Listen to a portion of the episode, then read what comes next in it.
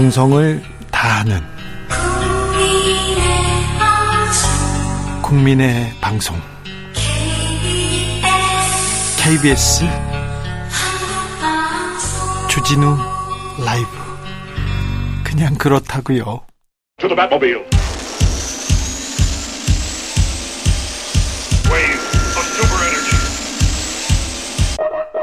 주기자의 1분 1909년 10월 26일 중국 하얼빈역에서 안중근 의사가 이토 히로부미 조선 총독부 통감을 사살합니다. 독실한 가톨릭 신자였던 안 의사는 살인이 아니라 군인으로서 전쟁을 수행하는 과정이었다고 강조합니다. 법정 최후 진술에서도 대한제국의 의병 참모 중장으로서 행한 일이다 이렇게 말했습니다. 3월 아, 26일 여순 감옥에서 순국하는데요. 순국 직전에 일본인 간수에게 위국 헌신 군인 본분이라는 글도 써주셨습니다. 나라를 위해 몸을 바치는 것은 군인의 본분이다. 자신은 본분을 했다는 얘기죠. 일본은 조선과 전쟁한 적 없다는 정진석 비대위원장 말을 안희사는 어떻게 들으셨을지 네. 가슴이 아팠어요. 1979년 10월 26일 박정희 대통령은 남산 안중근 기념관에 민족 정기의 전당이라는 자신의 휘호가 새겨진 비석 제막식에 참석할 예정이었습니다. 아, 비석에 민족 정기를 썼는데요. 어, 정신 정자를 써야 되는데 발을 정자를 썼어요. 오타 났습니다. 안타깝습니다. 그런데요. 박 전 대통령 오타 난 그 제호 제막식 참석하지 않고요. 궁정동 안가에서 가수와 여대생을 불러서 연회를 열었습니다.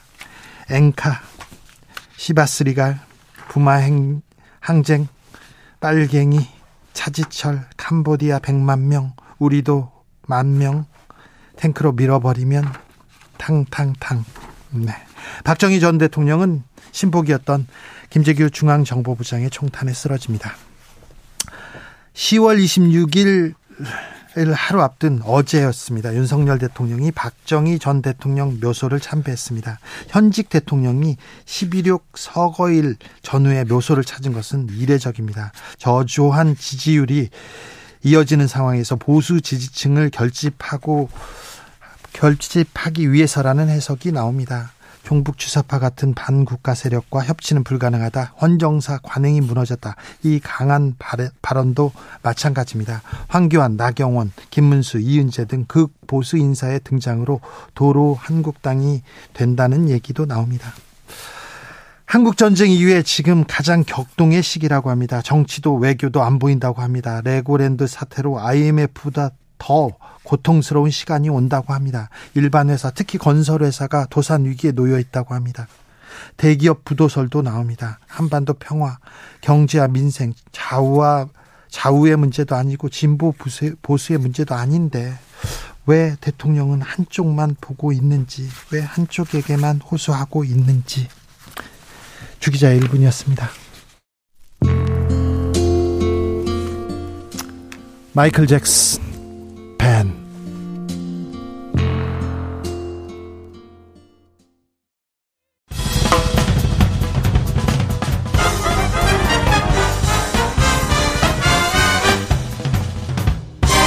훅 인터뷰.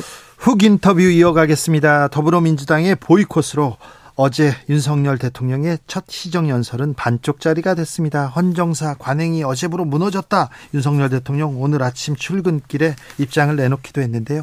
강대강 충돌은 계속됩니다. 예산 전국은 어떻게 될까요? 어떻게 풀어나갈지 국민의힘 성일종 정책위의장 만납니다. 안녕하세요. 예, 안녕하십니까? 어제 민주당의 시정연설 보이콧 어떻게 보셨습니까? 어... 국회 역사에서 상당히 오점으로 남았지요. 내년도 국회는 어 예산과 입법권 두 가지가 있잖아요. 네, 가장 중요한. 예. 내년도에 대한민국의 639조 원에 이르는 네. 이 예산을 국민한테 보고하는 건데 이게 법으로 하게 돼 있잖아요. 네. 근데 이거를 안 듣겠다는 거잖아요. 지금 민주당이. 왜 안 듣겠다는 거냐? 이재명 대표의 수사를 멈춰 달라는 거잖아요. 그러기 때문에 지금 야당의 당대표의 부정비리로 내년도 국민의 삶을 국가에, 국가가 짜놓은 이 예산에 대해서 이 듣지 않겠다라고 이거 보이콧한 것은 헌정사의 굉장한 오점이라고 볼 수 있죠. 네. 그런데요. 대통령이 국민한테 그리고 야당한테 이렇게 이렇게 예산을 쓰겠다 이런 정책을 설명하는 자리지 않습니까? 그렇습니다. 그런데 그러면 야당이 바깥에 서 있으면 대통령이 좀 다가갈 수도 있었지 않습니까? 아, 다 인사하셨죠. 인사했습니까? 어, 그렇습니다. 예. 그, 저, 본회의장에서 네. 어, 정의당이나 또 무소속 이런 분들한테 인사를 하셨는데, 네. 어, 아마 그 말씀 하시는 것 같아요. 저. 민주당이 바깥에 서 있었는데. 어, 거기에서 이제 그, 저, 시위를 하고 있으니까, 네. 거기는 공간적으로 갈 수가 없습니다. 경호적으로도 그렇고. 동, 동선이 좀 틀리죠. 네. 그 전에, 자, 이 XX 발언이 그게 그, 민주당이었고 야당이었으니 이 부분에 대해서는 조금 사과하거나 유감을 표명했으면 민주당이 이렇게 거부하는데 조금 이렇게 거부하진 않았을 거다 이런 얘기도 있어요. 그 말씀을 이제 야당이 하는데 네. 외교 현장에 나가가지고 뛰는 대한민국 대통령입니다. 네. 저는 그 말씀을 드리기 전에 김정숙 여사의 옷값 문제가 나왔을 때 제가 방송에 나가서 네. 대한민국 영부인이 있는 입는 옷도 국격이라 그랬어요. 네. 그렇기 때문에 더 이상 그걸 얘기하지 말자라고 말자 더 이상 이거를 논점에서 좀 빼자 그랬어요. 의원님은 얘기했는데 국민의힘 다른 자, 의원들은 얘기했어요. 그런데 네. 대통령이 국가를 위해서 외교 현장 나가 계시잖아요. 예. 그런데 사적 공간에서 한 거란 말이지요. 공식적인 게 끝나고 그런데 오면서 예를 들어서 XX 했다 하더라도 네. 미, 미국에, 미국에 했다고 얘기를 했잖아요. 네. 미국이 아니었다면서요? 자, 어쨌든 네. 그렇게 처음부터 공격을 했고 전문가 의견도 안 받았지 않습니까? 그냥 자막으로 처리해가지고 또 그리고 미국 백악관하고 국무성에 또 레터까지 보냈잖아요. 네. 거기에 그저 그걸 공격했던 게 야당입니다. 이게 국가를 위한 건가요? 그러면 설사 정말 국가를 위한다고 한다면 그런 게 있더라도 그거를 좀 다른 방법으로 한다든지 했어야지요. 그래 놓고 나서 이거를 가지고 지금 사과 얘기하는 것은 맞지 않습니다. 그리고 어, 그 부분에 대해서는 이거는 또 한 달 전의 이야기잖아요. 예. 처음엔 미국 하다 미국에 했다 그러고 지금 와가지고 뭐 야당한테 했다 그러면서 문제의 본질은 어디 있느냐. 이재명 대표의 부정 비리에 대한 사법 리스크가 지금 문제가 되니까 이게 핵심이지. 이거는 변죽을 올리는 거라고 생각을 합니다. 네. 아무튼 정의당도 좀 사과하시지. 김진표 의장도 좀 사과하지. 그런데 지금은 사과할 일이 아니고 지금은 이거는 본질이 아니다. 이렇게 보시는 거죠. 지금 본질은 이재명 대표의 사법 리스크를 묻기 위한 거예요. 이거를 멈춰달라는 거잖아요. 그런데 부정 비리가 있는 것을 본인 스스로 밝히고 해야죠. 그리고 이 부분에 있어서도 그렇지 않습니까? 저희가 제기한 문제가 아닙니다. 경선 과정에서 민주당 내부에서 고발이 이루어졌거나 거기에서 문제 제기한 것들이에요. 문재인 정권의 검찰에서 다 하지 않았던 사건들이 지금 하고 있는 거잖아요. 이게 어떻게 정치 탄압이고 정적 제거고 야당 탄압입니까? 네. 오히려 이걸 더 떳떳하게 해서야지 하셔야지요. 어, 박상훈님께서 타노스와 어벤져스의 싸움이 아닙니다. 이렇게 요즘 영화 얘기입니다. 정치권은 우리나라를 위해서 서로 방법을 이야기하고 더 좋은 방법을 찾아내야 됩니다. 이렇게 어르신 말씀입니다. 예. 자 어제 윤, 대, 윤 대통령이 박 정희 전 대통령 묘소 참배했습니다. 예. 그 자리 같이 가셨죠? 예, 저도 네. 다녀왔습니다. 그 박정희 전 대통령 보수에 이렇게 결집을 위해서 갔다 이런 해석도 있어요. 저는 우리 윤 대통령의 스타일로 봐서 네. 김대중 대통령의 추모할 때가 오면 전 가실 거로 봅니다. 그래요? 그렇습니다. 그러니 뭐 지켜봐라. 그렇습니다. 보수 예. 결집 그런 거 아니다. 뭐 보수에 대한 메시지 뭐 이런 부분들을 해, 해석하시는 것이 또 정치잖아요. 네네. 네. 정치 지도자가 어딜 방문하거나 네. 음, 이제 은유적인 말 한마디를 던질 때 다 해석을 하시지요. 그러나 네. 윤석열 대통령의 스타일로 봐서는 뭐 보수든 진보든 국가에 기여하신 분들에 대한 예우를 갖추시는 거는 늘 갖고 계시기 때문에 저는 네. 김대중 대통령의 또 그런 참배할 시기가 오면 또 그것도 전 가실 거라고 생각을 합니다. 우리 대통령이기 때문에 보수든 또 진보든 여든 야든 다 지금 다 이렇게 아우르고 계시겠죠. 그렇습니다. 한쪽만 보고 정치하는 거 아니겠죠. 그렇습니다. 대한민국 대통령이십니다. 네, 알겠습니다. 어, 예산안 조금 어, 좀 쳐다봐야 될 것 같습니다. 예산안 관련된 연설이었어요. 시정 연설. 어, 그런데요, 음, 긴축 재정 초부자 감세 기조를 비판 이거 긴축재정 초부자 감세다 이, 이거 말이 안 된다 지금 민주당에서 들고 나옵니다 노인 일자리 예산 청년 일자리 예산 지역 화폐 예산 임대주택 예산 이거 다 삭감하는데 이거 잘못됐다 바로잡겠다 민주당에선 얘기하고 있던데요 야당은 공세를 할 수 있다고 생각을 하고 네. 저희 때도 야당 할 때뭐 네. 뭐 일정 부분 공격한 부분이 있습니다. 예. 그런데 거짓말은 좀 안 했으면 좋겠다. 가짜 뉴스는 없었으면 좋겠다 자, 생각을 거짓말이요? 그렇습니다. 말씀을 정확하게 제가 드립니다. 네. 우선 그 내년도 예산의 방향은 네. 건전 재정을 하기 위해서 우리가 GDP 대비 국가 채무 비율을 50%가 약간 넘잖아요. 네. 그걸 뭐 아끼고 아껴 가지고 49.8%인가요? 이렇게 좀 현재 좀 낮춰 놨습니다. 네. 왜냐하면 우리가 IMF를 겪을 때에 국가 재정이 튼튼했거든요. 부채 비율이 낮았단 말이죠. 네. 그래서 그 위기를 벗어났잖아요. 빨리 벗어날 수 있었어요. 그렇습니다. 앞으로 대한민국한테 올 어떤 위기도 대비를 해야 되기 때문에 네. 건강한 재정이 1번이고 두 번째로는 약자들을 위한 예산은 11% 이상 늘려놨습니다. 아동, 청년, 아동 또 노인 장애인 이런 분야에 대해서 작년 예산 대비 11, 11%를 늘려놨습니다. 약자 복지 어제 대통령도 얘기했는데 약자 예산 늘렸습니까? 그렇습니다. 11%가 총체적으로 보면 늘어났습니다. 대표적으로 장애인들 콜택시 비용이라든지 네. 또그 저 버스 같은 이런 것들을 2천 대를 증 더 올려드리고 저 저 저 증차해드리고 할 수 있도록 네. 이런 것을 포함해서 작년도보다 약자들 격차 해소를 위한 예산의 11%를 증가했다는 말씀 제가 드리고 또 미래를 먹고 살아야 될 거 아닙니까? 네. 그래서 R&D 비용이 작년도 작년도보다 긴축하면서도 3%를 늘려놨거든요.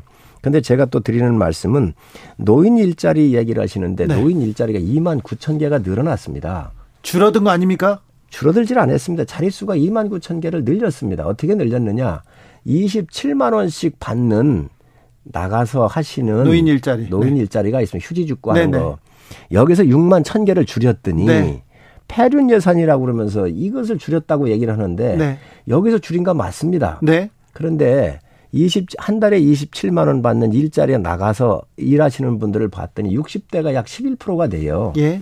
그래서 그10% 정도 줄인 게 6만 1천 개인데 이거를 사야 서비스형 경비를 쓴다든지 간병인을 한다든지 이런 자리에다가 저희가 3만, 아, 5만 아, 2천 개를 늘, 3만 아, 8천 개를 늘렸습니다. 예. 그리고 퇴직하신 분들이 있으시잖아요. 예. 또 숙련된 기술을 갖고 계신 분들 이런 분들이 가서 전 직장으로 간다고 하면 약 한 200만 원씩 받을 수 있도록 여기에 5만 2천 개를 늘려놨거든요. 그래서 합산을 해보면 2만 9천 개가 늘어나는데 이런 부분을 이렇게 그 줄였다라고 얘기하는 것은 아주 잘못된 거다. 지역 화폐 얘기를 하는데요. KDI가 분석을 했는데 네. 100원 쓰면 36%밖에 효과가 없는 거예요. 이게 어디 쓰나 봤어요. 주유소 가고요. 종합병원 가고 대형마트 가더라는 거예요. 네. 소상공인이나 정말로 재래시장에 쓰지를 않더라는 거예요. 네. 그래서 이런 것들을 조정하자고 하는 겁니다. 이걸 갖다가 깎았다라고 얘기하는 것은 정말 가짜 뉴스를 만들고 있다고 생각을 합니다. 알겠습니다. 아무튼 노인 약자 예산 계속 챙기고 있다고 하는데 더 챙겨 주십시오. 그렇게 하겠습니다. 네, 알겠습니다. 음, 정부가 급한 불은 껐습니다. 50조 원을 투입해서 그런데 지금 건설업계에 굉장히 연쇄도산 우려 낳고 있습니다. 이 김진태 발 채무 보증 불이행 선언 이거 어떻게 이제 이 사태 어떻게 보고 계십니까? 금융시장은 심리적 안정이 굉장히 중요합니다. 그래, 그래서, 그래서 지금 급히 나서셨어요? 그렇습니다. 그래서 주말에도 당정이 협의를 해서 네? 50 조 플러스 알파로 시장의 유동성을 공급을 하겠다. 예.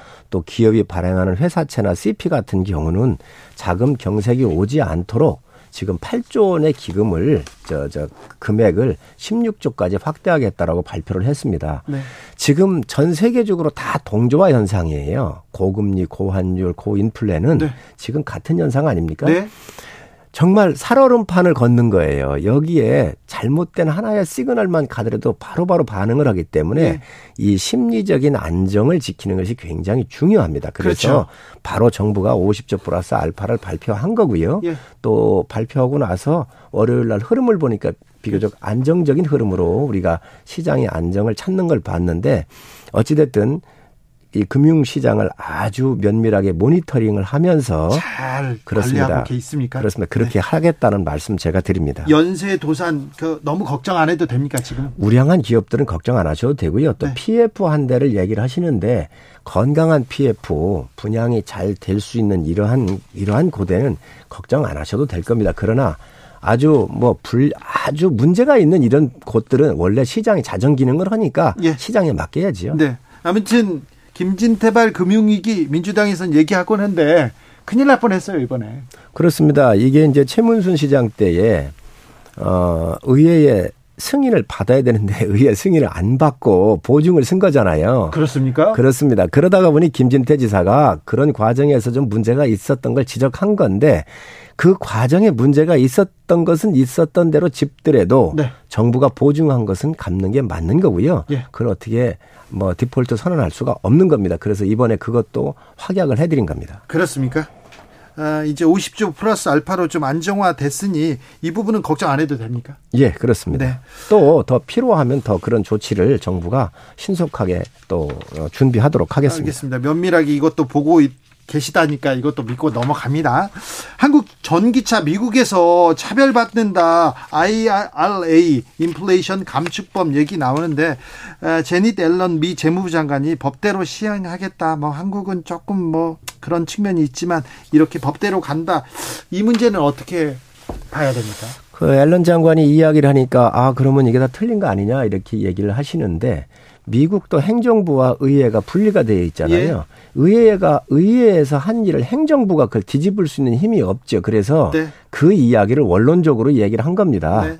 그래서 11월까지 이 공청회를 통해 가지고 의견 수렴을 하는 것 같아요. 네. 이런 와중에 지금 한미 FTA는 미국과 한국이 맺은 무역 협정 아닌가요? 국제적인 예. 조약이라는 거지요. 네. 이거에 대한 반영을 해달라고 지금 정부가 얘기를 하고 있으니까 네. 한번 지켜보시지요. 외교 채널 잘 가동하고 있습니다. 그렇습니다. 잘 가동하고 있습니다. 네. 윤석열 정부 외교 괜찮습니까? 지금 그 어느 때보다도 한미 동맹이 굳건하고요. 네. 또 미국이 그 이 한국에 대한 네. 여러 가지 지원이나 또 북핵 위기를 대응하는 이런 여러 가지를 보면은 어느 때보다도 외교 채널이 굳건하고 잘 작동되고 있다는 말씀드립니다. 네. 외교 이렇게 해외 순방할 때 작은 작은 사고들이 좀 있었는데 이건 뭐 크게 걱정 안 해도 되는 거죠. 아, 그렇습니다. 네. 지금 저 한미 에, 관계나 한일 관계가 그 어느 때보다도 안정적이고 또 개선되고 있으니까 안심하셔도 될 것 같습니다. 자, 다시 또 정치권 얘기 좀 물어보겠습니다. 어, 정치가 여야가 지금 강대강으로 이렇게 대치하고 있는데 이게 이재명 대표 때문입니까? 그렇습니다. 지금 이 이재명 대표의 방탄 때문에 그런 것이지요. 그렇습니까? 예. 어, 이재명 대표가 방탄 방탄 조끼를 입고 있어서 민주당이 방탄을 하고 있어서 지금 말이 안 되고 있는 겁니까 서로? 지금 문제는 이재명 대표께서 진두지휘하고 계신 거 아닌가요? 민주주의가 퇴행하고 있다 얘기를 하는데 부정비리를 지금 조사하는 게 왜 민주주의의 퇴행이지요? 민주주의를 지키기 위해서는 부정비리를 도려내는 게 맞지 않습니까? 그런데요, 이, 근데 대장동 특검자는 어떻게 보십니까? 뭐 수사는 제대로 해야 될 거 아닙니까? 지금 검찰이 수사하면서 문제가 있나요? 문재인 정권에서 네. 검찰 수사를 할 때 이재명 대표가 그렇게 얘기를 하셨습니다. 검찰 수사를 지켜보고 난 이후에 네. 특검을 하겠다 그랬잖아요. 네. 지금 검찰 수사 이제 정권이 바뀌었어요. 그런데 지금 저 그 검찰이 수사하고 있으니 이 검찰 수사를 결과를 지켜보고 미진한 거 있으면 그때 특검을 요구하시면 됩니다. 네. 그래야 그게 순서지 본인이 했던 말을 왜 자꾸 뒤집나요? 문재인 정부에서 대장동 성남 FC 같은 경우 수사할 때 박은정 성남지청장이 그거를 못하게 해서 차장 검사가 나가지 않았나요? 그런 일도 있었습니다. 반발이 좀 있긴 했었는데요. 못하게 했는지는 아직 밝혀지지 않았고. 그런데 대장동 수사가 여러 갈래 있는데 이재명 수사는 열심히 하고 다른 50, 50억 클럽 다른 수사는 안 한다. 이렇게 민주당에서는 얘기합니다. 왜 안 하겠습니까? 다 하겠지요. 지금 가장 중요한 게 지금 이 사건은 저, 아까도 말씀드렸지만 저희가 이저 문제 삼은 게 아니잖아요. 네. 민주당 내부 경선 과정에서부터 나왔고 그 내부 제보자들에 의해서 고발되거나 이런 사건이잖아요. 그리고 유동규가 저희 당 사람입니까? 이재명 지사의 가장 핵심 측근에 있었던 사람입니다. 거기 저 거기에 지금 김용 부원장 같은 경우도 이재명 지사의 측근 중에 측근이라고 그랬잖아요. 그리고 이재명 지금 당대표 주변에 있던 분들이 세상을 다 떴, 떴고 그런 분들이 돌아가셨을 때 아느냐고 물어보니까 모른다고 하신 분이잖아요. 골프 카트를 타고 골프를 치고 요트를 같이 탔는데 여행, 여행을 10박 11일 갔다 와도 모른다고 한 사건이거든요. 그러니 이런 부분에 대해서 저는 이재명 대표가 더 떳떳하다면 이 검찰 조사를 더 적극적으로 전 받으시는 게 맞다고 생각을 합니다. 먼저 그냥 검찰 조사를 받아야 된다. 그렇습니다. 네. 3156님께서 저는 어느 정당에 속하지 않는 사람입니다. 그런 시민인데요. 이재명 대표 수사를 반대하지도 지지하지도 않습니다. 다만 김건희 여사나 대통령 관련 수사도 좀 같은 선상에서 검찰이 대응해야 하지 않을까요? 법무부 장관 또는 대통령 섬기는 것이 아닌 국민을 섬기는 자세가 필요하다고 생각합니다. 이렇게 얘기합니다. 좋은 질문을 해주셨습니다. 지금 민주당이 프랑카드를 걸었는데 있는데 224대 빵 이렇게 써놨어요. 0. 네. 그러면서 이재명 지사의 그 압수수색은 224번이고 김건희 회사 저 여사는 한 번도 안 했다 이제 네. 이 이야기잖아요. 네. 왜안 했습니까? 문재인 문재인 정부 시절에 탈탈 털었고 압수수색 다 해갔습니다. 2년 9개월인가를 수사를 큰 3년을 했잖아요. 그리고 윤석열 대통령이 검찰총장으로서 계실 때 얼마나 탄압받고 얼마나 많이 찾으려고 했었습니까? 그래서 김건희 여사 수사를 해가지고 이 수사를 했던 실무 검사들이 종결 보고서를 내니까 이거를 사인 안 해줬던 게 이성윤 서울중앙지검장 아니었습니까? 다 수사를 하고 그러면 문재인 검찰이 무능했던 거죠. 그렇게 얘기한다면 다 조사하고 압수수색한 거를 왜 이렇게 그 저 저 224대 네. 0이라고 하는 숫자를 하면서 국민을 호도하는지 모르겠습니다. 문재인 검, 검찰이 무능했다고 하는데 그때 검찰총장이 윤석열 대통령인데. 그 총장이 또 엇박을 받으면서 모든 윤석열 총장의 비리를 캐려고 모든 걸 다 뒤졌지 않습니까?